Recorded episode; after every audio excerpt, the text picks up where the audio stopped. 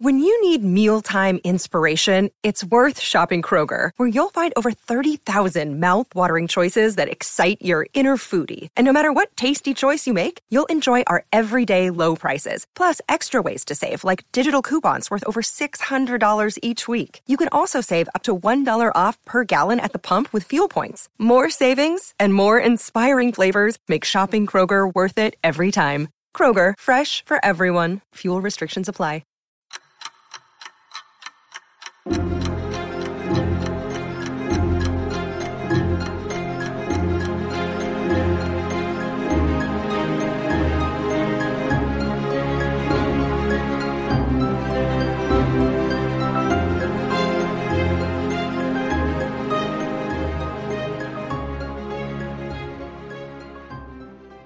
Well, welcome back to another episode of Parker's Pensées. This is a podcast where we explore thoughts in philosophy, theology, nature, and life. I love thinking about cool stuff, so come think with me. Today I have another awesome guest with me, Dr. Michael Peterson. He is professor of philosophy at Asbury Theological Seminary. His books include Science, Evolution, and Religion, God and Evil, and With All Your Mind including uh, this wonderful new book, C.S. Lewis and the Christian Worldview, which is out uh, 2020 this year. And then he also has a forthcoming book from Cambridge uh, called Religion and the Biosciences. So, uh, without further ado, here, Dr. Peterson, thanks so much for coming on the podcast today. You're welcome. Good to be here. Yeah. So, um, where do I even want to start? We just had such a great conversation off off uh, air about faith and philosophy. Um, so can we just rehash that a little bit? So we were talking about uh, some of the some of the greats. We were talking about Keith Yandell. We were talking about Art Holmes and how um, you were part of this um, original movement, which broadened the scope of philosophy and kind of made way for the next generation and the next next generation of Christian philosophers. That's um, true. Yeah. So can you tell us a little bit about faith and philosophy really quickly? Yeah, I, faith and philosophy is really um, the publishing wing of the Society of Christian Philosophers, which was founded uh, in 1978 at the APA. Uh, a number of us Christian philosophers had found each other, um, made some connections during the 70s, particularly the late 1970s, and decided that we'd have a sort of an organizational meeting in um, in conjunction with the APA, which meets annually. Mm-hmm. And um, um, and we would send out some kind of a circular that if anybody else wanted to come and talk about in, interest in both being a philosopher and being a Christian, just ecumenically conceived, mm-hmm. no denominational or uh, you know sectarian restrictions. Yeah. Um, and honestly, the handful of us that found each other and would often circulate by snail mail our correspondence back in the 70s couldn't have been more than a dozen, dozen and a half people. Yeah. And we put this notice out. It got in the APA bulletin, of course, like all the other groups do when they publish the APA bulletin for a conference. And uh, we were overwhelmed hmm. by the turnout and um, it, it, was a double door on the room. We had to open that and let people just do standing room only and overflow into the hallway wow. of, the, of the Netherland Hilton Hotel in Cincinnati that year. And um, um, we let Bill Alston, the great William Alston, uh, yeah. arguably one of the best philosophers of language in the world at the mm-hmm. time, uh, give his testimony about his return to faith uh, while on sabbatical at Oxford. Mm-hmm. And uh, he did that, and it was very moving. And we decided at that time to go ahead and and declare that we were going to start a new society, the Society of Christian Philosophers, and elect Bill first president. Wow, very momentous occasion. Yeah.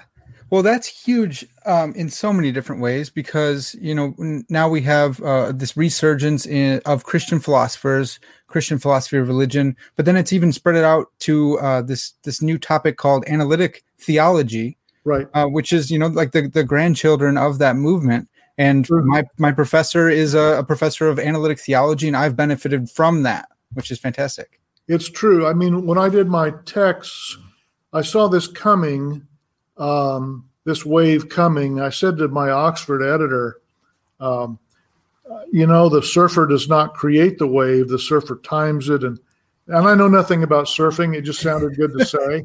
I think that's right. Yeah. but it's down. As long as you're buying this, that's great. So I said to her, um, uh, "This wave is coming. There are no texts. There's been burnout in philosophy of religion, except for the Catholic colleges and universities hmm that didn't succumb to positivism and a lot of the other movements that really hurt a robust, sort of realist type philosophy of religion. Yeah. The theology really is about something real, and that you can make statements about theological realities that are actually uh, true or false. Mhm. So that was all bur- kind of burned out. No good textbooks, no up to date textbooks. And so when I did my textbook in the early 90s, um, Reason and Religious Belief, uh, for the first time ever, I included philosophical analysis of Christian doctrines. Yeah. And um, within uh, several years, I quit doing that because it had spun off the rebirth of philosophical theology. Mhm. That's more philosophical theology, technically, than just philosophy of religion, because it's it's it's looking uh, at an analytic way at specifically Christian doctrines Right. incarnation, prayer, miracle, whatever. So we revived philosophical theology and then began to realize we're bringing analytic tools Yeah. to this task. And so in recent years, it's just been labeled analytic theology. Yep. Uh, Great stuff. Yeah, I've been I've been really blessed by it, and uh, yeah, it's been fantastic. But for you, you um you're not a you you weren't trained specifically as a philosopher of religion. You're trained as a, a philosopher of science. That's true. So how did yeah how did you get into um well first actually I'm really interested what what you do your um dissertation on Concept of causality in 20th century philosophy of science. wow okay that's And, a big uh, it's quite a Yeah, big one it's related to the concept of scientific law. yep Laws pick out causes and formulate causes, and um, it's related to the idea of scientific explanation. Mhm. But uh, largely pushing off, uh, analyzing, evaluating, and pushing off of the prevailing Humean Yep. uh, concepts of causality that, that were in, in the positivist movement, which was born out of philosophy of science Yep. And then kind of spilled over onto everything else, including religious language. that's right You yeah, know, metaphysics was supposed to be bunk after that it's it's right. So at any rate, um, I did that, and my dissertation advisor Edward Madden um, had a, a, a book, a real a realist philosophy of science book called Causal Powers, and I largely did it in in that area. But Ed was also in print as being a big atheist, Hmm. and in the '60s, uh, again, that's really uh, kind of a dry spell in philosophy of religion. Right. But philosophy um, of the problem of evil was talked about to some extent, not not in the very robust way it is now. But John Hick, the great John Hick, had a book, Evil and the God of Love. Yep. 66 was the publication date. Very magisterial work in many ways. And that's for the, the side of theism and Christianity. And Ed Madden had a book published in 68, Evil and the Concept of God, Hmm. where he's kind of the, uh, the the voice of the critic, the voice of the atheist against the theist and Christian. And interestingly, early in that book, he says the logical problem. We hadn't used the labels at that time, logical problem and evidential problem of evil, Mhm. um, which were kind of my labels actually uh, early in the in this literature wow because of Ed, because of Ed, because he said early on, the logical problem um, is not nearly as formidable as people think. He's an atheist, yeah uh, but he says it's really more of, of a business of of the evidence of evil brought against Christian and theistic beliefs. So the idea of an evidential argument was born in his book, wow 1968. Didn't catch on. It just didn't catch on. So the, the Plantinga's rebuttal yep of, of, of the logical argument had to catch on and solidify for several more years until Bill Rowe um, published his work on the problem of evil in the late 70s, over a decade later, after Ed had already written this. And he comes out with his version of an evidential argument, and it, it gets uptake. Yeah. And so, Rowe we look at. Well, I, I did not know that language came from there. Uh, you know, I kind of have the idealized uh, version from, you know, Plantinga kind of put to death uh, Mackie's logical problem of evil. Yeah. And then William Rowe comes along and he talks about a, is it Rowe or Mackie who talks about the deer in the woods with the, the burning log? Bill Rowe, the case of Bambi, it came to be called. The case okay, the case of Bambi. Yeah. Bambi. yeah and and that has to do with like gratuitous evil and the amount of evil. And and the, the conversation on evil has changed because of this language because right. of Plantinga and because what you're saying it comes back all the way to your advisor then. Yeah gratuitous evil is ed's word. And wow. people ever wondered why do we get that word uh, into the liter- current literature? It's from ed through me. Wow. Yeah, yeah. that's fantastic. Uh, that's so amazing. I'm writing my my master's thesis and uh, i'm looking at the uh, authorial analogy, and I'm pulling a little bit from C.S. Lewis, a little bit from uh, Kevin Vanhoozer, but I'm talking about the the problem of gratuitous evil and then the problem of the amount of evil. So it's it's amazing yeah. to see it all come back in this conversation. Yep. Yeah. So we could talk about so much of that, and hopefully maybe someday we can. But I had you on because I want to talk about C.S. Lewis and the Christian worldview. Yeah. And this is another book that I'm reading uh, for Dr. Vanhoozer. I'm doing a reading class on Cornelius Van Til and C.S. Lewis. And so I saw this book come out and any book on C.S. Lewis as thinker, philosopher, I will buy. Just I don't care who writes it, I will buy it. But I was so encouraged to see that it said in the Christian worldview, especially since I'm yep. putting Lewis in conversation with Van Til, who really focused on worldviews, the Christian worldview. So, um, in your just right off the bat, how'd you get into C.S. Lewis? I think I got into Lewis by buying Mere Christianity and Miracles probably in the very late 60s or very early 70s as an undergrad. Wow. Philosophy major and um, just loved it. And I knew that uh, it was not technical philosophy, but had very good philosophical instincts. Yeah. And, uh, you know, back at the, I was a, a fairly new Christian as an undergrad, uh, converted at age 16 and uh, by my wife's family. Wow. And um, ended up getting getting married out of that as well. So it's a good go. deal. uh, pretty good deal.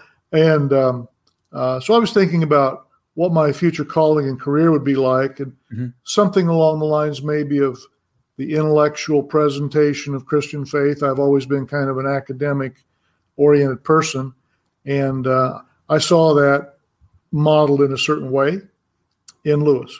Yeah. That's so interesting to me because um, for for me coming downstream of guys like you and um, and Plantinga and all these folks, it seems like yeah, of course, I've I've seen you guys do it, and so I have something to look to. But what would make you said you were kind of an academic, but what would drive you to want to be a philosopher in that era where it wasn't okay for Christians to be philosophers, or wasn't looked at as like a, an okay thing? That, that's a really good question. Um, I just loved it. I mean, if you think about it, um, you got to take your skills, your passions, your opportunities, and find, in a sense, where they intersect to find your contribution and calling. Mm-hmm.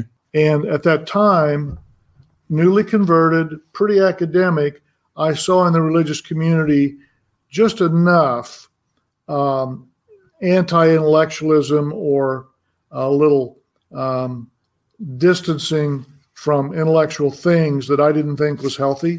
Mm-hmm. I'm pretty young and naive at that point in my life, but I still felt that way mm-hmm. and felt that uh, it could use all the help it could get on the intellectual side. Yeah. I saw from Lewis, among others, uh, that it really had intellectual content, and the intellectual content is potent. Yeah. And then, in, in, a sense, that's one thing I wanted to express in the book on Lewis. Mm-hmm.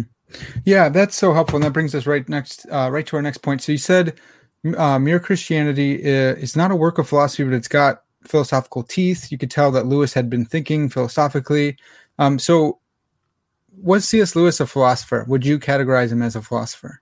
I would, and as not a professional philosopher, mm-hmm But there's a deeper truth about every person being mm. their own philosopher, holding beliefs about very important uh, and unavoidable philosophical issues like what is the meaning of life? Yeah. What does it mean to be a human being? What are the grounds of my moral obligations? Uh, these are philosophical issues that even the um, uneducated or unphilosophically tutored people think about just to be human. Yeah. And so he's definitely a philosopher in that sense. But also, of course, uh, you may or may not know that he took three honors degrees at Oxford. Yeah. classics, literature, and philosophy, and tried his early wings teaching philosophy at the university level, but eventually got a job doing literature. Yeah, yeah, that's right. I, I think maybe Barkman's book recounted that um, that he was uh, a tutor for for F. H. Bradley's like grandson or something like that when he was a tutor. Um, so he, he did do some work in philosophy uh, there at Oxford, which after his own degree in that, which is so interesting to me. That's true. And philosophy at that time, he'll admit, was very difficult linguistic philosophy, and he tangled with several who were kind of linguistic philosophers, and um, he gives it sort of a mixed evaluation of his own performance. But he always he always has instincts to go to the, what's most at stake, most important, and not be sort of befuddled by the technicalities. Yeah, I think that's that's a great point, and I think the, the people he was inter- interacting with at the time were they were shaped by like the early Wittgenstein, right? And so uh, uh, both, right? both the earlier and the later. Oh, okay, okay. I didn't know ordinary language was around at that point. Yeah. Uh, yeah, because um, the Anscombe legend, where uh, Jenny yep. Anscombe was at the Socratic Club when mm-hmm. he read the third chapter of Miracles, and has the very famous legendary encounter. Yeah. Uh, she's speaking on behalf of ordinary language philosophy. Okay, that that makes sense. I should have looked at that more. Yeah, so there's that whole and for for those who are not uh, familiar, uh, Elizabeth Anscombe was a very good philosopher, and she had studied under Wittgenstein and has translated some of his works. And they had this Socratic club where they're where they're debating philosophy, and uh, there's this huge legend that she just wiped the floor with C.S. Lewis's third chapter of Miracles, and then he decided to move into stories uh, of children's fairy stories instead of doing direct apologetics now. And so uh, a, a, couple guys have come along, Victor Reppert, um, Jerry Root, you know, he, he goes at that pretty, pretty hard. What do you think about that whole myth and uh, Lewis, you know, his performance against Anscombe? Uh, I, th- I do think that the uh, sort of the extremely negative interpretation is just wrong, mm-hmm. incorrect to the facts. Yeah. And uh, may come from people who'd like it to be true. but um, Lewis, uh, you know, he changed the title of the chapter in the next edition. Yeah, because well, the first the first chapter because he's the sworn opponent. Talk about worldview encounter. There we go. A theist, he's a sworn opponent of, of naturalism, mm-hmm. and not that there aren't other worldviews right. on the cafeteria line of worldviews, but in secular, Western, modern culture. Naturalism really is the default worldview of atheism. Yeah. Because atheism is really not a, a full orbed worldview, um, it's entailment of naturalism. Yeah. But if it's going to make any positive statements other than we're not a theist, uh, then it has to have the framework of other naturalist, you know, assumptions. Yeah. And so um, Lewis was certainly um, an opponent of that, and that is his target, among other goals to accomplish in Miracles. Yeah, the Miracles book, chapter three, is his attempt to show that there's something deeply wrong with naturalism that will not allow to account for the um, validity of human reason. Yeah, he titles it the self contradiction of naturalism which is technically um, inaccurate. Mm-hmm. She showed that, Anscombe showed that, and also helped clarify some verbal distinctions, like the, the distinction between reasons and causes. Yeah. Yeah, I, I, found that that actually very helpful in my own work, in my own thought, and then also uh, something I think she talked about was uh, non-rational causes instead of everything either being irrational or or not. Or, and he cleaned that up. yeah. The, when he rewrote the chapter, he cleaned that up and he retitled it. He knew there's still something deeply wrong mm-hmm. with the naturalist worldview in relation to all we know about human reason. Yeah. And so he just entitles the next edition, chapter three, the cardinal difficulty. Yeah. Of na- of the naturalist. Yeah. I had to actually I had to go on eBay and find one of his I think it's 1941 when he published it. I had to, I had to find one of the originals to even find that original chapter because all yeah. the ones you get today are all revised. It's true. Yeah. So um okay, so going back to this book, there's there's been a lot written on C.S. Lewis as philosopher, as thinker. Um, so how does your book, C.S. Lewis and the Christian Worldview, how does that differ from other books by like Barkman, McGrath, Baggett, you know, um, uh, Krift or Kreeft? Um, so what made you want to write this book now and then how does it differ from the other ones already published for several decades at least two decades i've been convinced that this book had to exist i just recently got around to writing it finishing it um, for one thing the literature on lewis predominantly is about his biography mm-hmm. or his literature all good stuff and these have created whole cottage industries people are so fascinated by Lewis's biography and his literature. Mm-hmm. Uh, the few things that are out there about his philosophy are generally pretty good, I think. Yeah. Um, but they usually pick up on one argument or one concept. All great, except they never, in my view, addressed in a thorough, comprehensive, systematic way his understanding that the deepest level of engagement is worldview engagement. Yes. Mm. And and that Christianity can uh, needs to be seen in uh, w- with other other dimensions, of course. Mm-hmm. Uh, its recommendations for living life and for spiritual connection with God.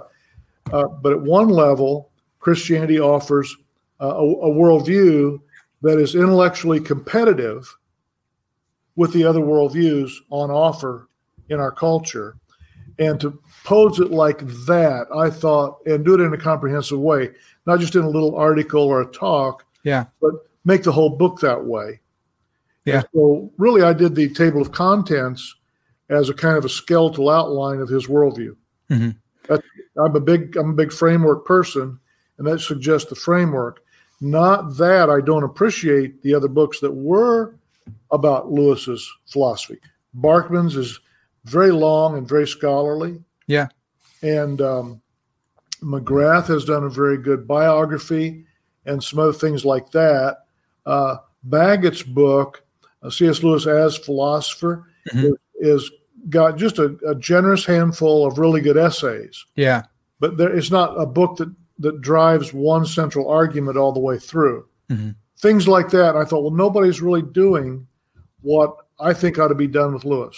Yeah, I that's that's why I was so excited to see and the Christian worldview because that's I've had that same inclination that he's presenting a view of life. You see it in um, his essay. I think it's in theology is theology poetry at the end where he talks about yeah. that, that famous quote, right? So uh, I believe in Christianity as I believe that the sun is risen, not only because I see it, but by it I see everything. Yes. And to me, that's worldview thinking. He's saying this makes sense of the world. And he also has a quote uh, in which he says, um, A lot of people think that we're recommending Christianity because we believe it's good, mm. it'll improve society. Yeah. But we also need to make sure we tell them it's because it's true. yeah. Yeah, I love that. And then, and it's beautiful. You could add that in there too as well. Yeah. Yeah. Okay. Um, so in order to um, in order to understand Lewis's worldview, we'd have to actually go through your whole book, and we don't have time for that. And people are just go buy the book. You know, he's he like he said he he laid out the skeletal view of C.S. Lewis's worldview, but it's even more. It's, it's more than a skeleton because he put some flesh on it as well. But a couple things I wanted to to focus on sure. for, our, for our conversation here is just a, a couple of his arguments, which yeah they do get they get hashed out a lot, but they're they're so good. There's a reason they do. True. and then um, maybe the doctrine of the Trinity, and we'll see if we can get into to good and evil as well. Uh, each one of these could be their own podcast episode. So uh, for the listeners, we're going to have to be a little bit more brief than maybe you'd want, but uh, we'll see if we can get it done here. Okay. Um, so I wanted to start with the argument from desire. Can you, sure. can you uh, sketch that out for us? Yeah, I think uh, interpreters differ a little bit over exactly what that is. Mm-hmm. It's different aspects. Sometimes called the argument from joy. Mm-hmm. But at any rate, uh, the fact that Lewis makes this such a central element of his life story, yeah. and the whole Surprise by Joy book, which is one of his attempts at an autobiography, then he gives that allegorical autobiography in um, in uh, Pilgrim's Regress. Yeah. There's also an undiscovered, uh, an unpublished manuscript that uh, has recently been discovered. Wow! Called it's been just been titled "Early Prose Joy." And in that, we actually learned some details he'd misremembered. Uh, interestingly enough, McGrath brings some of those um, corrections out in his book. Yeah, his uh, his the date of his conversion and stuff like that. It's it's funny how he Lewis missed some of those own details of his own life, but yeah.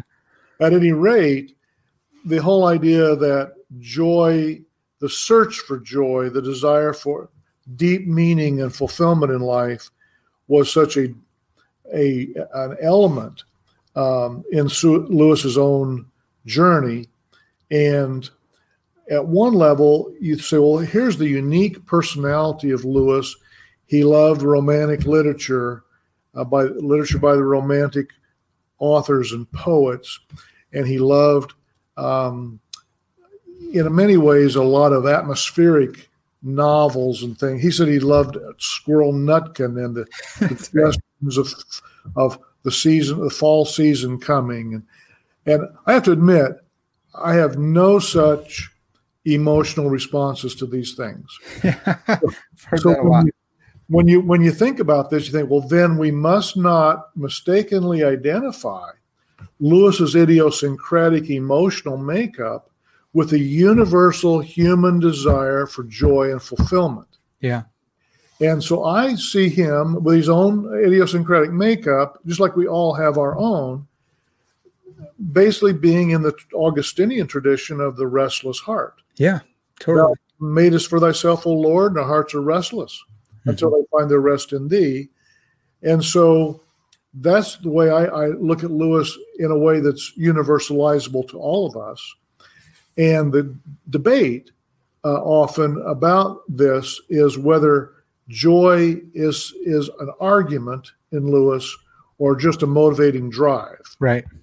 And some people make a dichotomy here. It's just a motivating drive. There's no way to make an argument from joy.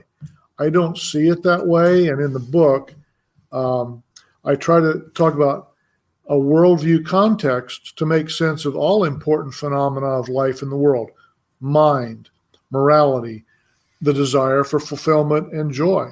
Yeah. And so, um, good and evil, lots of important phenomena that require worldview explanation. So, my point would be it's an argument in the sense that that drive makes sense and is not irrational in a theistic universe, yep.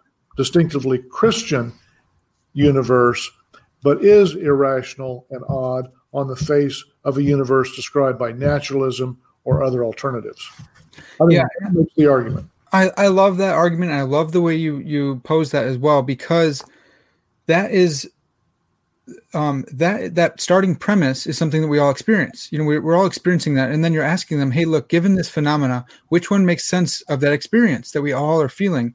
And if you don't feel that experience, okay, well, we'll use a different argument. But I think you do if you're being honest with yourself. And so it's a, it's a worldview argument. It's a way of comparing and contrasting worldviews, trying to make sense of the phenomena that we're all experiencing. Yep, I think that's right.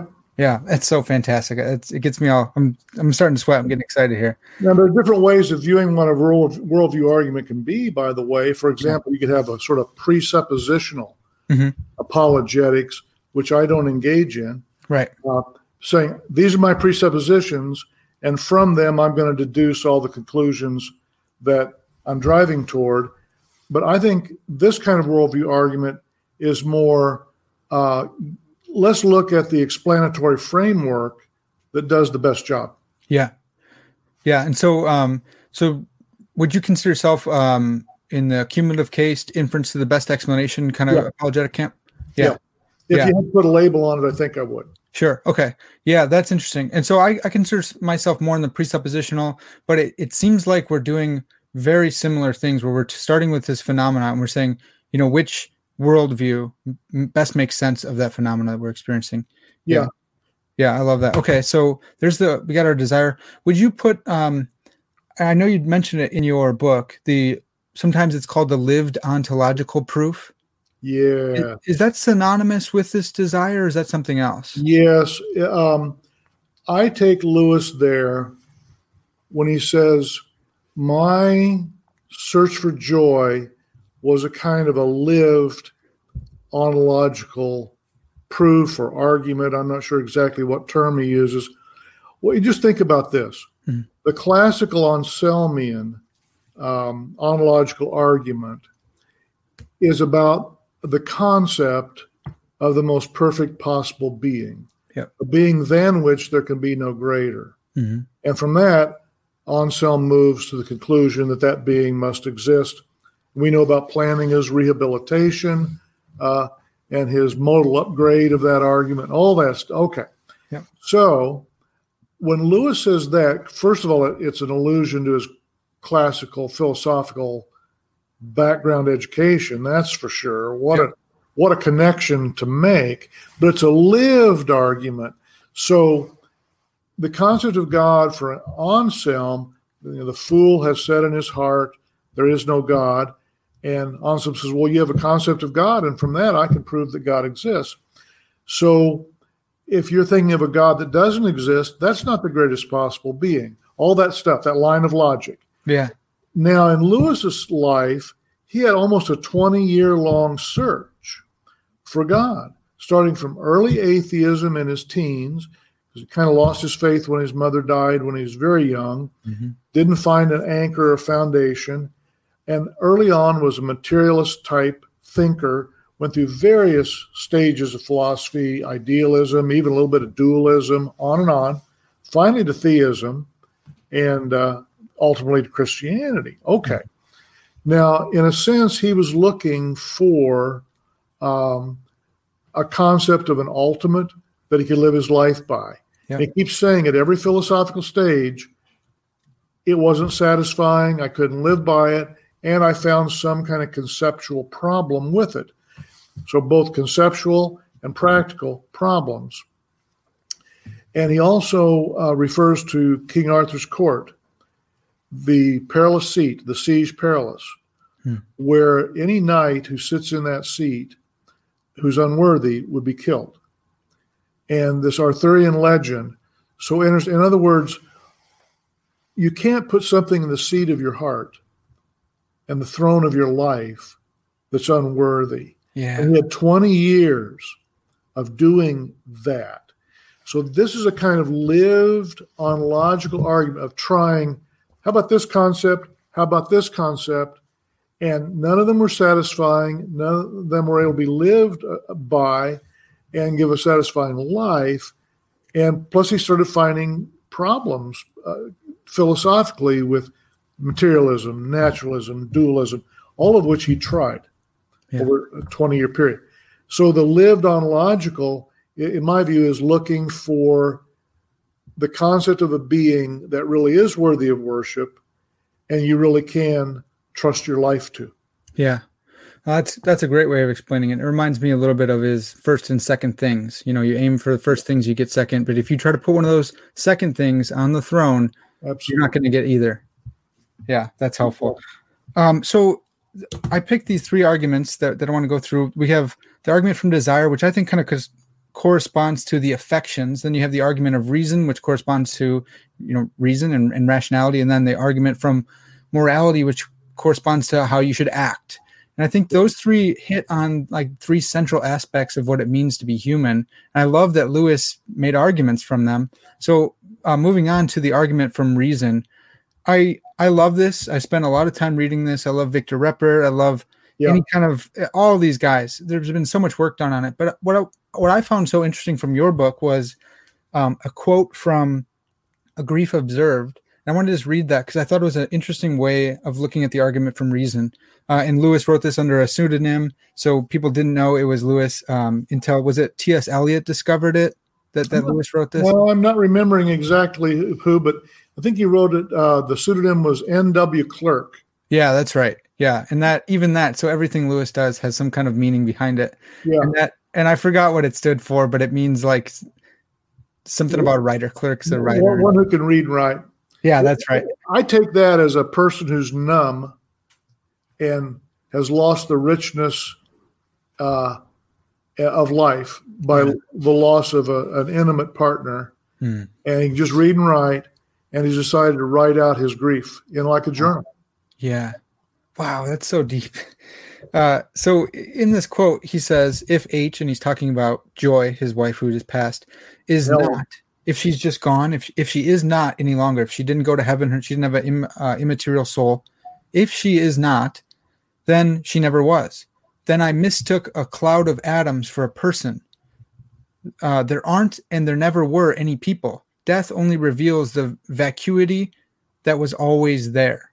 And so it's like another take, even in his grief, another take on the argument from reason that if she was just matter in motion, then I mistook her for a person. I thought she was. She's just atoms. And then I'm just atoms. And then everyone's just atoms. But that can't be because atoms can't be deceived about other atoms being persons.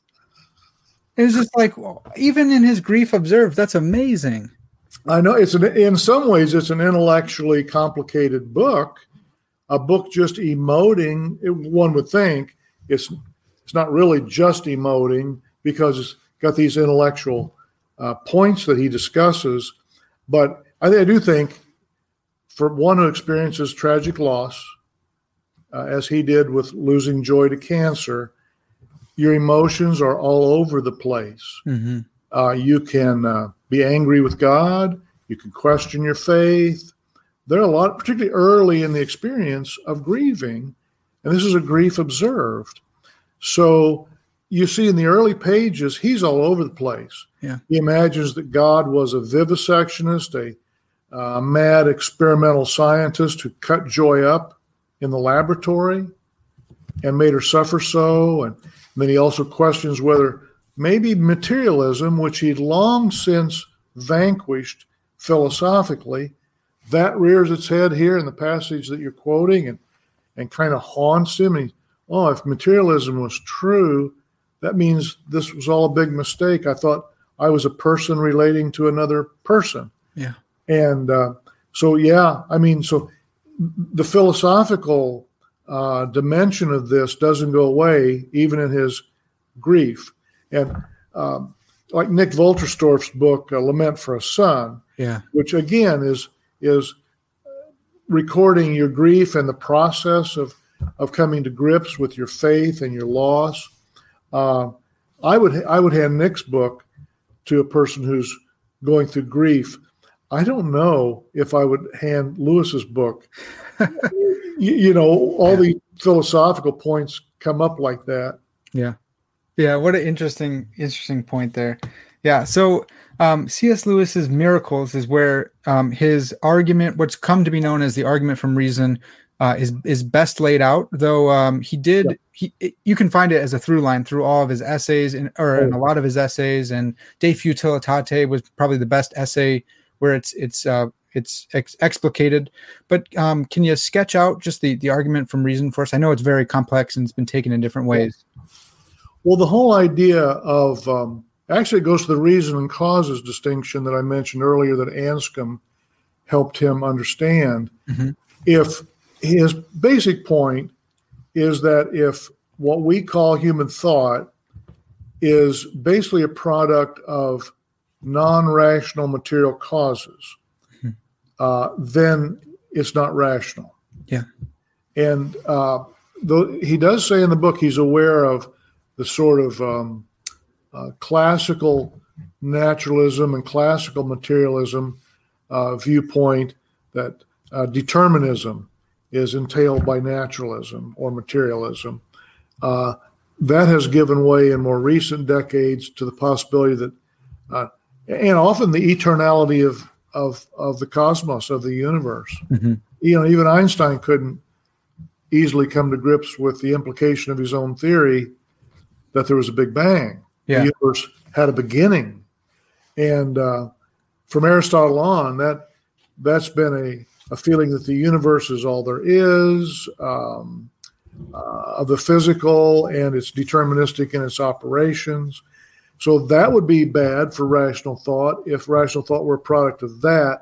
But you know, Lewis also makes room in miracles to discuss uh, even indeter- what he knew of indeterminism at the time, because quantum mechanics was being born. So he even comments on that a little bit. But I think most people fixate on the deterministic part. But regardless of determinism or indeterminism, as long as those are non-rational material forces, they undercut rationality. That's his point. Yeah. And what it is about rationality that's so key to protect is really at least twofold. It's not just any old thought because, you know, I could eat a pizza this evening and go to bed and it caused me to dream and have images that aren't uh, veridical. And so that's that's just life. That's just being a physical creature.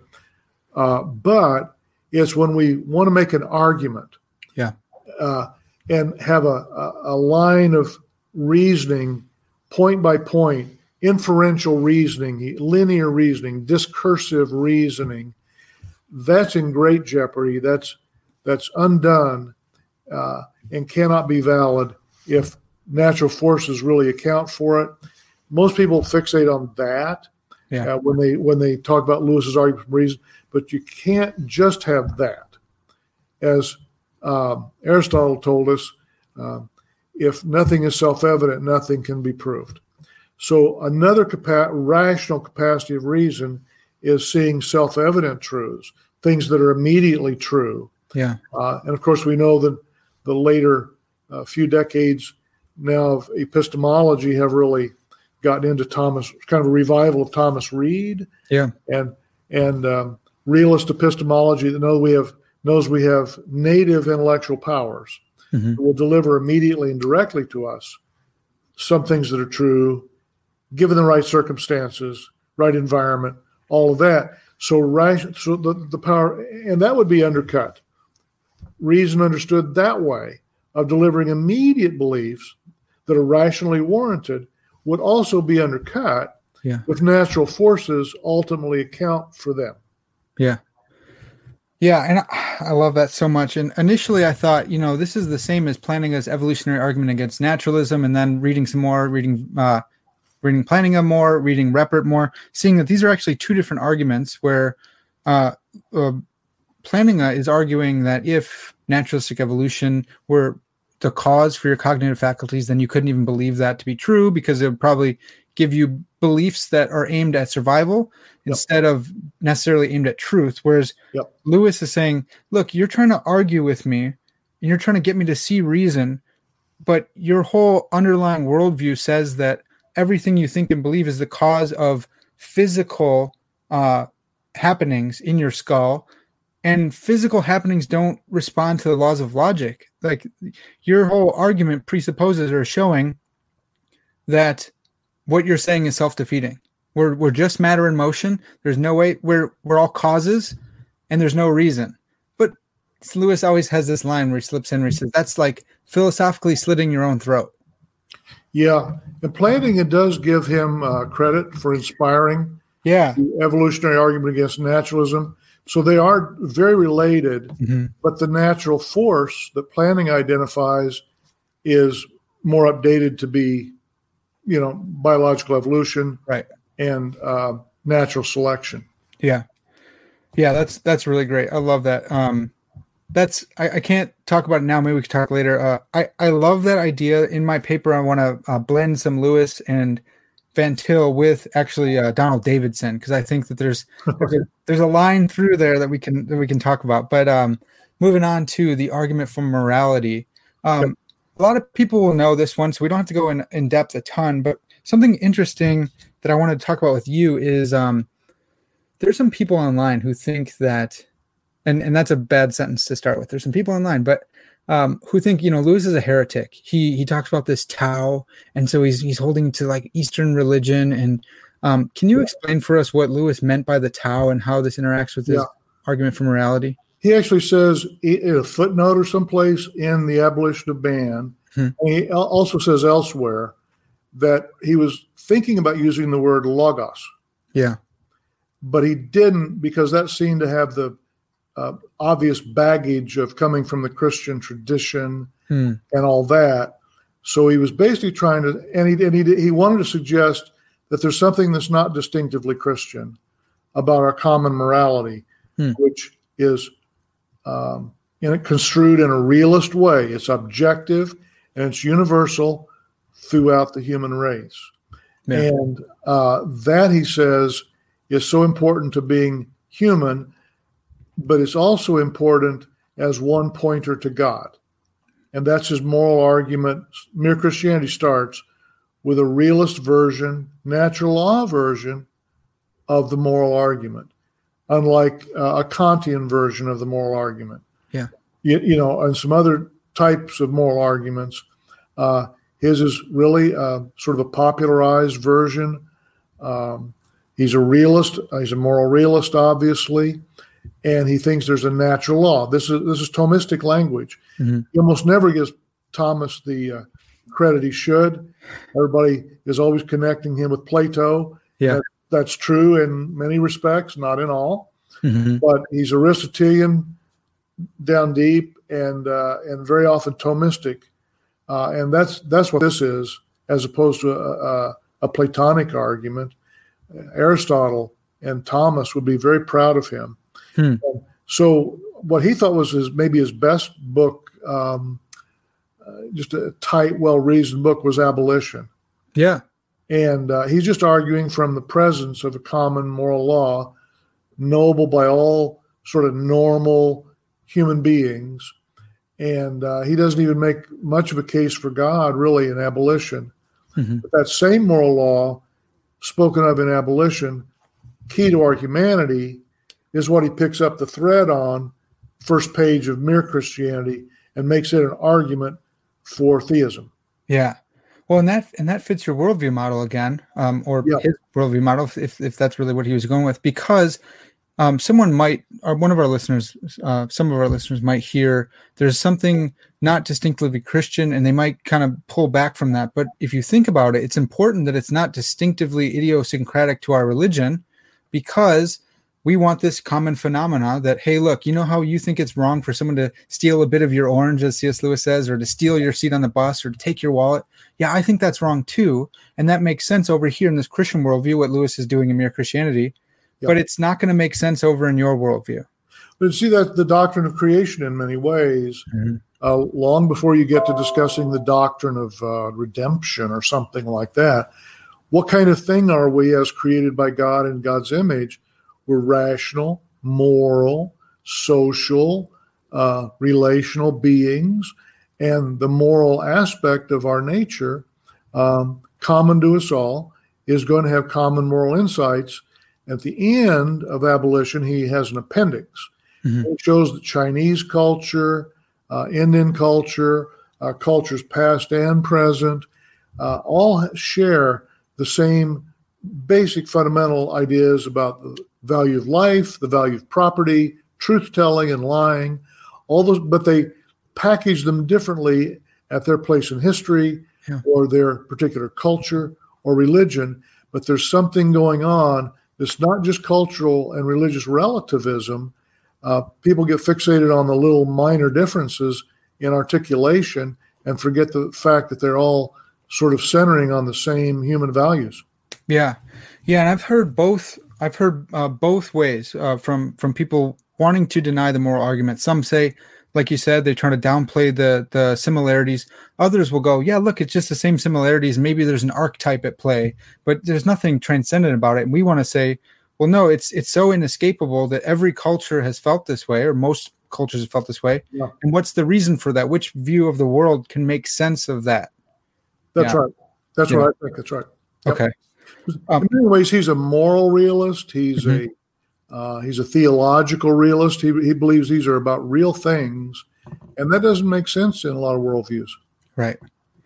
Yeah, and and one of it, man, he's so good. But what something he does so well with that is he in Mere Christianity he talks about how you can deny that until you bump into somebody, and then it becomes very real. Then everyone becomes a moral realist. Hey, you should not have done that. You ought not to have done or treated me like that. Yeah, yeah. and it's okay if society conditions us to think these ways. It's okay if there's some evolutionary uh, explanation. My point in the book is simply that uh, these would be mediatorial processes, um, whether it's the evolutionary shaping of our moral emotions and moral reactions. That's okay. Yeah. Uh, they're mediated, but they're not created. Yeah. By, by evolution or by social shaping. Uh, that's the kind of embodied world we live in where we've got all these material mechanisms that help shape us and mediate what's higher. Yeah. And Lewis was huge on the lower, mediating what's higher. Yeah, I love that. I've seen a little bit of that work in in moral philosophy uh, with Thomas Nagel citing like Sharon Street, uh, a Darwinian dilemma for uh, moral realist. Yeah, moral, and it's like yeah. a it's like a moral argument version of uh, Plantinga's evolutionary argument against naturalism, and it's it's so fantastic. She's actually arguing you should not be a moral realist if you're if you hold evolutionary a nat- naturalistic evolutionary theory. Absolutely. I don't know if you've seen the Cambridge Handbook of um, Evolutionary Ethics came out a few mm-hmm. years ago, just a few years ago, and uh, I have the last ch- entry, the last chapter in that. Okay. Uh, and the the Sharon Streets and the Richard Joyce types are in the early part. Their arguments. Um, uh, Russ Shafer-Landau is in there. Um, Bill Kirk uh, Fitzpatrick from Rochester is in there. But I, I get the last word, interestingly enough, huh. and it's uh, I call the chapter a theological evaluation of evolutionary ethics. Hmm. Try to avoid dichotomies. Yeah, you can make better sense of evolutionary ethics to the extent that evolution helps shape our moral emotions on theism than on naturalism. Yeah. Wow. I love that. Oh, that's fantastic.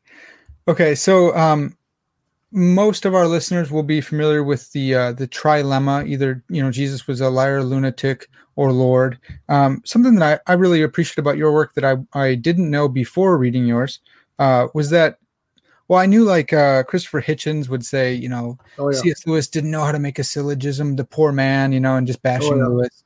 Um, yeah. But you you brought up a, a Christian philosopher, uh, Howard Snyder, who who said that there's also a, a so these three are not um, jointly exhaustive because there's another one. Uh, Jesus could have been merely mistaken. Sure. And uh, I, w- I wanted to get your thoughts on. To me, it's like uh, I know Peter Kreeft, I think, says there's no way that someone could be merely mistaken that they were God yeah. or not. That would that would be the lunatic option. So those two go together. What, what are your thoughts on that? Uh, well, uh, I want to go back and frame up the point of the argument in a minute, yeah. but yeah, I'm with Kreeft on that one. Okay. And also, um, um, there's there's another reply out there to Dan Howard Snyder, um, and I can't remember the the reply. Who also is with Kreeft and me. Okay. That's kind of an um, a stretch. Yeah. To, to be merely mistaken. But if you think about this, Lewis is not the simpleton that a lot of people make him out to be in thinking this little uh, two or three sentence uh, argument in Mere Christianity, which is a series of popular radio broadcasts, right? Uh, that that was the totality of the argument. Lewis is well aware of the uh, things said about the nature of Jesus of the Gospels. He's aware of the quest for the historical Jesus. Um, Albert Schweitzer's book, you know, The Quest for the Historical Jesus. Uh, in our day, we have the Jesus Seminar. Yeah. But in, in many ways, these are sort of naturalist motivated um, interpretations that cannot acknowledge the supernatural aspect of Jesus. So very often the kindest thing you can hear said by naturalist interpreters is Jesus was a great moral teacher. Mm-hmm.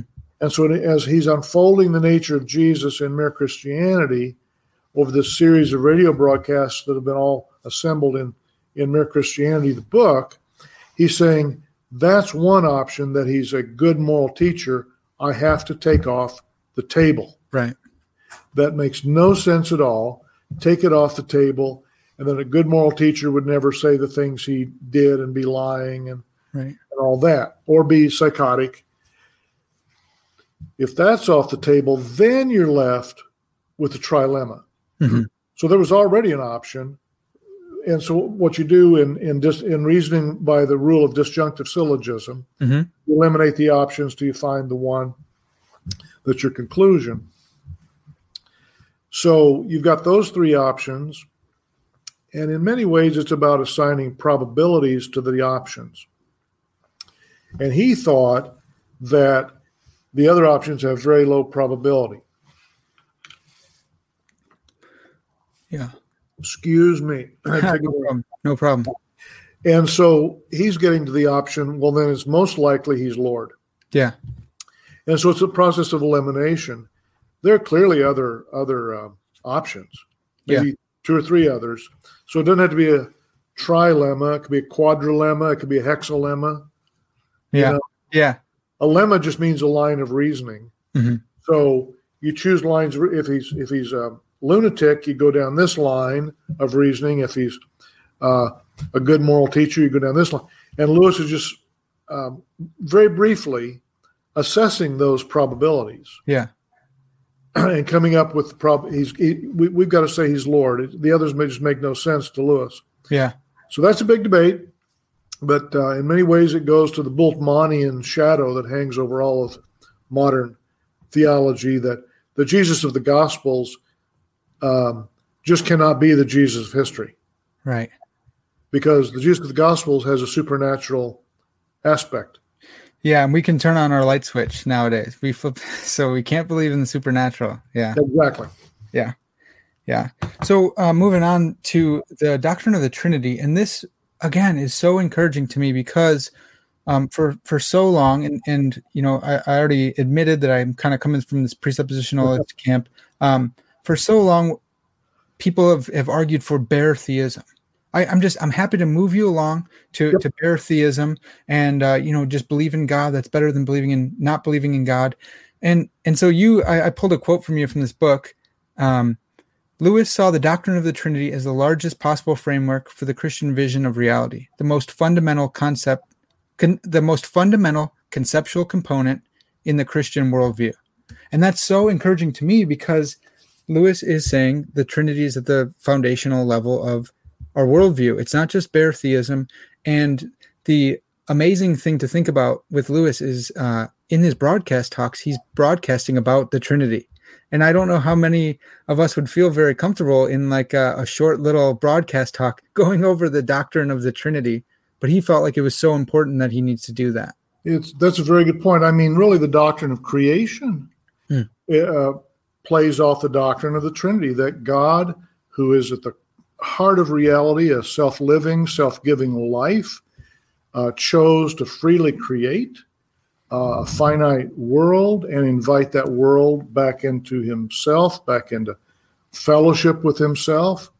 Um, the doctrine of the incarnation uh, plays off of the Trinity, that it's God the Son, the second person, who became incarnate in a first century person, Jesus of Nazareth, and bo- thereby bonded to our humanity forever Hmm. uh, to show us how close to humanity he wanted to uh, wants to be. So, in my view, the doctrine of the Trinity is the central organizing doctrine Yes. and is is amazing. In fact, the last fourth, the fourth book of um, of Mere Christianity is entitled um, uh, "Beyond Personality." Yeah. Beyond personality. First steps in doctrine of the Trinity.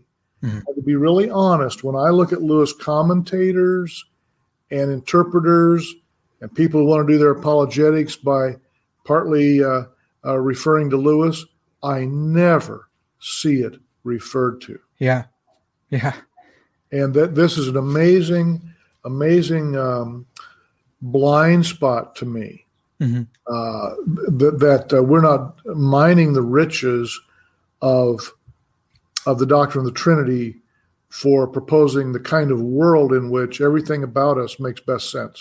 Yeah, and I, I think I think you're absolutely right there, and I think that it's so often the doctrine of the Trinity is so often uh, uh, seen as something we'll get to later. Once you bridge the gap, once you come over to theism, then we can finally get to Trinity, where you you're, you're already in, so you have to accept it. Whereas Lewis is is putting it the the foundational level and saying this is an explanation for the personality that we find in the world that me right now. I'm a person and I've been made. And so in that sense, I really see Lewis as a personalist, even though that may be anachronistic to, to point back to him. I don't know. It, it, personalism might have been at the same time as Lewis, but he he grounds um, foundational reality in personal in, in persons, the personal that's right. Personal God. Yeah, that's right. I mean, personalism, like the Boston School, was a, a form of uh, divine finitism and all that. no reason to go back to that mistake. okay. But um, that's right. I mean, if you say, well, I'm going to take a more linear approach, um, unfolding to bare theism, if you accept bare theism and then Christianity, then you'll accept the Trinity largely on dogmatic grounds. Yeah. Okay. But what Lewis is saying is he's willing to argue uh, in linear fashion about lots of topics, but I, I think so. There's the reason side, the rational side. I think we have to also appreciate that his approach was more uh, comprehensive and holistic. Yeah. On the imaginative side. Yep. Suspend your disbelief. Let's don't argue for now.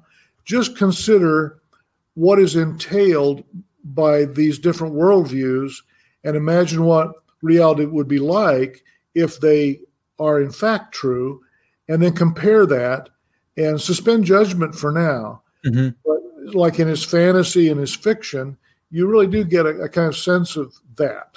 Yeah. That, uh, and so it, the Trinitarian universe of orthodoxy uh, explains so much. Yeah. And, and it's rich and it's fulfilling. And surely we would say we deeply want it. Mm. We might, our mind, our reason might say is false. It's improbable. Uh, I can't accept it right now rationally. But my goodness, wouldn't it be wonderful if it were true? Hmm. Yeah. Yeah, I really like that. I like the way you explain that because it's it's he's it's suspend um, your disbelief. Come over and put on these goggles. Come over and, and drive this car. See how it rides, and then let's go and look at yours. I'm gonna poke some holes in yours, and we'll see which one best explains uh, reality. Uh, with with Lewis, I, again, I love I love um, Lewis talks about uh, different levels of reality, like a, a two dimensional uh, flatlander trying to think about a three dimensional person. Super duper helpful. Again, it's an analogy. He's not saying God is like that, but um, you you you broach this topic a little bit, maybe more so than I'm I'm thinking. But can we analyze Lewis's doctrine of the Trinity along the modern social and anti-social Trinitarian lines, or does he not neatly fit into those categories? You know, I've um, I probably don't have anything really well thought out to say about that. Yeah, but he seems he's clearly uh, a social Trinitarian of some variety. Yeah, and how I, I just don't see how you could not be uh, in an Orthodox vein a social Trinitarian and I do think that some of the anti-social Trinitarian, um, um, you know, perceptions are that it gives up some control of a sovereign God. Mm. Sovereignty looks different uh, to the anti-social Trinitarian, and some things like that. Yeah, and, and I don't read a lot in that area, but that's my impression that there's some implicit instinct for more of a top down, power down model. Yeah. Yeah. That makes sense. I, I think something that's interesting that you did you did uh, broach was uh, the the concept of the the great dance and perichoresis. Yep. And I think um, for anyone listening that is an anti uh, uh, social Trinitarian, which you know I, I'm not, I don't, I'm not super comfortable with social Trinitarianism because it seems like it, it's bro, it's uh, bordering on tritheism, right? But Lewis is bringing it back with that's a debate. Yeah, right. And that's the debate. And Lewis is bringing it back with this doctrine of perichoresis, the great dance. And again, I, I want to put him in con- in conversation with uh, Van Til, who also did that and also brought in the doctrine of perichoresis and why that's so important for saying that God is uh, he's a person and he's three persons, right? And you don't say that in the same way that it's contradictory. Yep. Um, but yeah, I, I, thought that was so interesting. Uh, any thoughts on the on the Great Dance? Um, is that is that fresh in your mind enough to talk about? Oh yeah, I mean, I, I too am fascinated by these are meditations by uh, Saint Gregory of Nazianzus, you know, mm-hmm. um, on John chapters 14 through 17 in the Gospel of John. Um, the the passages that refer to if G- Jesus would say, "If I abide in the Father, if the Father abides in me, mm-hmm. if you abide in me, and if I abide in you," yeah. all the the mutual abiding, the mutual indwelling, depending on the translation, suggests a para, in my view, a perichoretic relational universe um, that is part of the very texture of reality that God has created. In fact, it's part of the very texture of the reality that God is. Yeah, there are perichoretic relations in the Trinity. Mm-hmm. Uh, the love exchange of giving and receiving has been going on in the life of God forever. Amen creation then is not to get something like the pagan gods to get worship or servants or whatever. It's to give. It's to give the gift of finite, rational, moral, spiritual life to creatures and invite them back into that divine life. Uh, as Lewis says, we have to find our place in that dance. Yeah. In that great love exchange, both in loving God and loving others and that's that's the deepest truth of of our finite created reality. Yeah. I love that. And and and it really it's uh it's um bordering on uh, Swinburne's argument uh, for the Trinity from love, which he got from a, a Hugh of Saint Victor or something, and it's it's the same thing. Where if God is a person and if he's tri-personal, then he's able to love and he's able to create out of love, and we're able to love, and he doesn't need us he didn't create us in order to love. He didn't change his essential being in order to do that. Mm-hmm. And I, I, love that. I think you you handle that well in the book. So another thing to to uh, recommend. Uh, I wanted to end on good and evil, and I, I was going to go a different direction. But as I was finishing up uh, the book, I saw uh, your treatment of Jadis. Is that right? Is that I saying that right? Jadis the I think so. Okay. Think so. Yeah. So Jadis and um, Lewis uh, held, I, think he holds to, at least he does in his books, about uh, a privationist view of evil. That evil is not a thing in of itself; it's a corruption of a good. Yeah, is that fair? You think? Is it fair to say that he was a privationist in that sense? Oh, I think very much because if you think create creational metaphysics, creational yeah. metaphysics, Christian metaphysics, God creates being Mm-hmm. He creates beings with different natures, but he creates no junk. He creates no evil. There's no resistance to his creative will and power. So he creates what he wants. He may do it through secondary causes like a material creation run by laws, including evolutionary laws, but he still gets his results. So um, we have a nature that's deeply good even the entrance of sin, uh, theologically speaking, doesn't change the metaphysical, deeper truth hmm. of our enduring created goodness. Yeah. Kind of thing we are is good and meant for life with God. Yeah. tell us. But there's infection. Lewis uses that term. Mm-hmm. There's a warping, a damage. Uh, he uses some terms like warping, I think for sure he uses like in maybe great divorce. Somebody yeah. their personalities become warped, but these are alien to our created nature, and uh, without them, we're we're more fully human. Yeah. So we're not truly ourselves in Lewisian yeah. language until we're more fully redeemed and healed, but definitely a privationist. So something's either warped or damaged, an underlying good thing. Yeah. Oh, that's great. And that that again goes back to Augustine and and that privation view and and what you already talked about earlier that our hearts are restless until they find their their uh their sourcing in God. And uh you know, I found that similar theme in uh Herman Bavinck who talks about a, a active privationist account of of evil. And so uh, all these all these folks uh, influenced by Augustine is so fantastic, and so you can find Augustine and, in Lewis. Uh, if you read Miracles, you're going to see a lot of Augustine. If you read Mere Christianity, you're going to see a lot of Aristotle, um, Aristotle and Aquinas, and he's deeply grounded in the historical faith, the Orthodox faith, from the Church Fathers to the Bible. It's not just a surface level thing, and you think about all the hard work that had to go from uh, funneling all these people down into a popular level book, which was popular level back then, and now is a little bit more advanced because our education system is failing us. But sure. uh, but going back to Jadis, uh, you you were talking about the creation account in um, the Magician's Nephew, right? Is that that's yeah. yeah.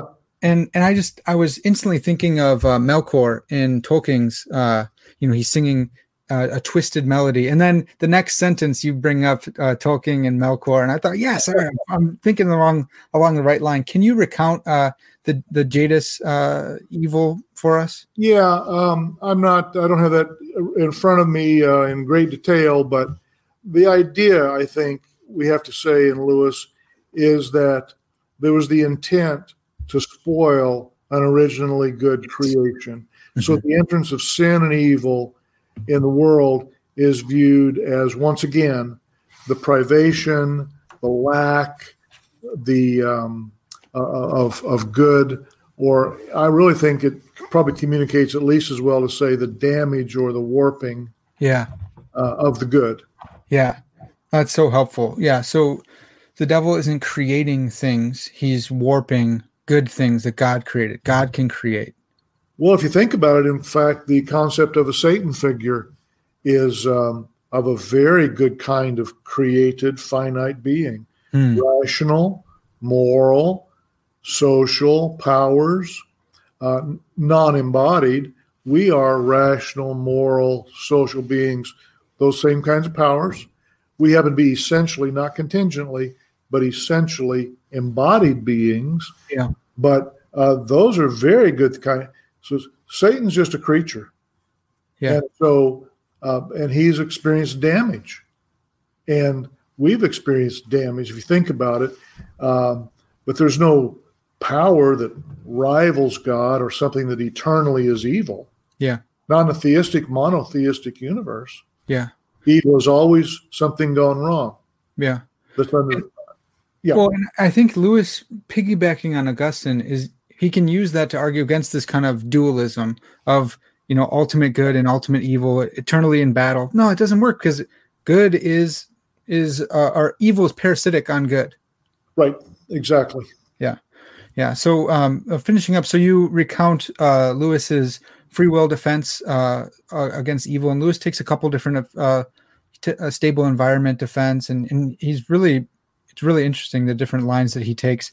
And so um, Lewis, the proponent of libertarian free will, of you know the leeway freedom principle of alternate possibilities, uh, very much a a libertarian free will proponent here. And I, I think. I, yeah, totally. And you recount that well in your book. And I think Plantinga has done a really good job of just picking up a lot of Lewis's arguments and then just uh, in just arduous uh, syllogistic fashion drawing them out and, and drawing out their implications for philosophers. But an interesting thing, and, and maybe you won't you won't care as much about this, but uh, I consider myself like a, a Perelandrian compatibilist because there's this great line in uh, Perelandra where he he uh, he's talking about uh, um, Weston is going to be confronted yep. by Ransom, and Ransom is like, "It's already happened. I can see that it's already happened." And then at this one moment, I can see that predestination and free will are one. That I'm doing this freely, but it's already as if it's done. And I love this. I read this passage all the time because it it kind of affirmed it. So it's it's a, a weird place to find compatibilism from Lewis, the arch uh, libertarian defense uh, arguer. So I just thought that was an interesting yeah. find different spots in him. Some people point also to the ending of the Great Divorce. Yeah, the chess figures, you know, mm-hmm. uh, the chess game and the giant figures are playing chess as getting in the same territory. Mm-hmm. I don't see it as a compatibilist move. Yeah, on Lewis's part. Mm-hmm. I think Lewis is uh, partly he believes that his view of divine timelessness, which he gets from Augustine, Boethius, Anselm, yeah, he thinks that pre- can preserve libertarian free will. As I understand Lewis, he Yeah. never really makes that argument in an explicit way, a direct way. Yeah. But I think he believes that'll work.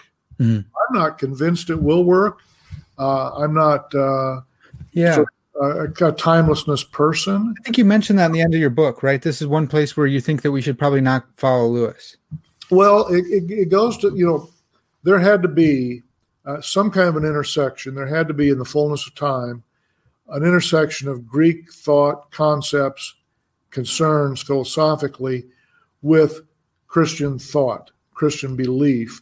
Mhm. Uh, the seven great councils needed Christian categories, uh, needed Greek categories to formulate Christian doctrines. They needed Greek logic, etc. Uh, the question is, how much Greek philosophy? When does it become just baggage? Yeah. Actually, could distort. And timelessness certainly has a Greek heritage. hmm Uh, and so that element, in my view, is worth discussing more fully. Yeah. Maybe being, because I'm not prepared to do it. We were none of us prepared to do it right here. Yeah. Right now, as being probably some of the baggage. Now, in Mere Christianity, when Lewis is talking about the life of the Trinity, he has a chapter on timelessness, and he starts right out by saying, This is not essential to orthodoxy. If you have a different opinion, you can read the chapter and if you want to, or you can just move on. But he's pretty, he- he's at least officially committing to timelessness. Yeah. If you read his robust accounts of free will, Mhm. uh, you wonder how free will and timelessness can really go together. But free will is critical in a way that timelessness is not Yeah. to the vision of a relational universe. If it's truly a relational universe where God takes relational risks in creating libertarian free creatures, that's the deeper value than timelessness. I think there's a tension Yeah. that under discussion we could work out between timelessness and and, and libertarian free will, and that libertarian should uh, free will has to be preserved. Yeah. Timelessness, and I'm not so sure. Yeah, there's a type of triage going on there. Yeah, and and I think uh, also I'm I'm pretty sure you brought this up, but the Great Dance and perichoresis might also be at odds with the timelessness block universe kind of Yeah, yeah, aspect. Which, if that's the case, then Lewis said the Trinity is deeper, more foundational than block universe. So if that's the case, and they do conflict, then drop the block universe timelessness view. and the and the dominoes uh, continue to fall. I mean, then all of a sudden you've got. Uh, I think I mentioned this also, maybe in the incarnation chapter, that uh, the incarnation, God acts in history. Yeah, So those things also readily um, look like they're in tension with timelessness. yeah, yeah, sure. And this is this is like the weakest area for me, where I, I I'm not well versed on time, so we'll have to uh, pick this up at a different time. But Oh, yeah. Dr. Peterson, thanks so much for your time. I wonder if I could ask just one, if I could put to bed one last uh, misconception about Lewis, in which I thought you did a great job on uh, universalism in the last battle. Oh yeah, People just the last battle, you know, Lewis was a universalist, and I think even in one of the prefaces, maybe someone wrote a preface to uh, the Great Divorce, and I think it was this this lady, and she said, you know, finally, yeah, you know, Lewis's universalism is put on full display, and I was like, what the heck is going on with this? Can you can I you that's the lack of making a fi- finer distinctions. yeah So finer distinctions, sharper categories Mhm. need to be applied. Clearly, uh, if we use the sort of standard categories these days of exclusivism and pluralism, Lewis is neither one. Mhm. Um, and then universalism, I think he's not a universalist either. Right. But an exclusivist is basically going to say um, that there's no salvation apart from explicit belief in Christ. Mhm. But then we have the idea that this is a good God, a fair and just and loving God. And you think, well, then the religious luck or bad luck of people throughout history and around the globe is that nobody has had an equal chance Mhm. to hear the gospel and to explicitly accept Christ. Yeah. Countless millions have lived and died without ever hearing the gospel, or may I say, a credible presentation of the gospel. That's why I have to block certain religious channels on my cable so that my grandkids can't see some of those presentations. yeah yeah They're too tender. You know what I'm saying? Yeah. And so, so even a credible. Pre- so uh, exclusivism suggests that God is willing to hold people accountable for something not within their power to mm-hmm. make somebody come and preach the gospel in a credible way to them, and it's not within their power. So a lot of people, because that's so unlovely and suggests an unjust God, they become pluralists. They, well, there must be just one uh, supernatural being, divine realm, and all religions are sort of different ways. Yeah, he's the real or the elephant. Yeah, yeah, that's a Hindu a Hindu poem actually. Mm-hmm. Um, yeah, about Brahman. Yeah, uh, Brahman. Uh, it's a non non evangelistic religion, and so it's inherently plural. Doctrinally, it's pluralistic. Yeah. So at any rate, any rate, Lewis is neither of those. And he's recognizing if God is truly just and truly merciful and loving, then exclusivism certainly cannot be true. And what do you do with the great variability among the experiences of people on how the exposure they have to the gospel? Yeah. So here's this episode where Emeth, the warrior that has served Tash mm-hmm. all his life, with great fidelity and earnestness, and Aslan says to him, I see your heart. Effectively, he's saying, I see your heart. You were seeking the good. You were mistaken mm-hmm. About who embodied the good. But I'm going to, uh, in my infinite wisdom, uh, I'm translating here, uh, I'm going to accept all of that uh, as service done to me. Mm-hmm. Not that he's preaching a salvation by works, but he's preventing this from being an unjust universe. Yeah. In which Emeth didn't didn't have a chance for clarification until he met Aslan. Yeah. And you multiply that over many cases. But then you get the universalism at the I don't see how the universalism could be uh, attributed to Lewis. Universalism is something God does. He's going to make sure everybody's uh, going to be saved. Yeah. And what Lewis is saying many times throughout a lot of his writings, Great Divorce, other places as well, it's up to us what happens to us. Mm-hmm. And so if we're all saved, we're all saved. But or if we if if somebody wants to go to hell, the the the door to hell is what was he say? The, Uh, locked from the inside. Locked on the inside. Yeah. Kind mm-hmm. of thing. So the creatures lock themselves up right in their own hell. And so God gives them the intolerable compliment of letting them have their free will. Yeah. Um, so I, I, it's just hard for me to see that Lewis, he would naturally, we would hope that everyone would be saved and mm-hmm.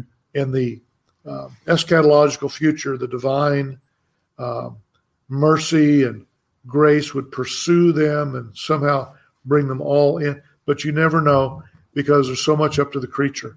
Yeah.